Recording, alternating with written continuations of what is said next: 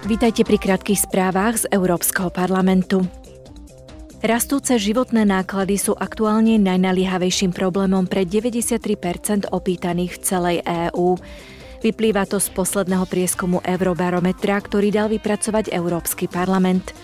Na druhom mieste je chudoba a sociálne vylúčenie, z ktorých má obavy celkovo 82% respondentov.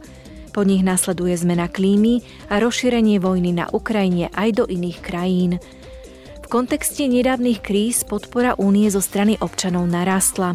Siedmi z desiatich opýtaných sú presvedčení o tom, že členstvo v EÚ prinieslo ich krajine výhody.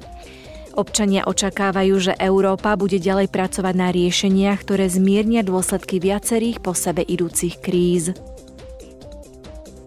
pondelok sa v Štrasburgu začne prvá plenárna schôdza Európskeho parlamentu v tomto roku. Europoslanci budú diskutovať o prioritách švedského predsedníctva Rady EÚ, hodnotiť výsledky decembrového samitu Únie a hovoriť budú aj so zástupcami komisie o zriadení súdu pre zločin agresie proti Ukrajine.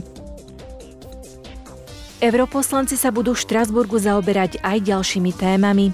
Diskutovať a hlasovať budú o prísnejších pravidlách prepravy odpadu kvôli ochrane životného prostredia a ľudského zdravia, o ochrane spotrebiteľov v súvislosti s online videohrami, o zahraničnej, bezpečnostnej a obranej politike EÚ, ako aj o stave ľudských práv a demokracie vo svete. To boli dnešné krátke správy, denné spravodajstvo Európskeho parlamentu.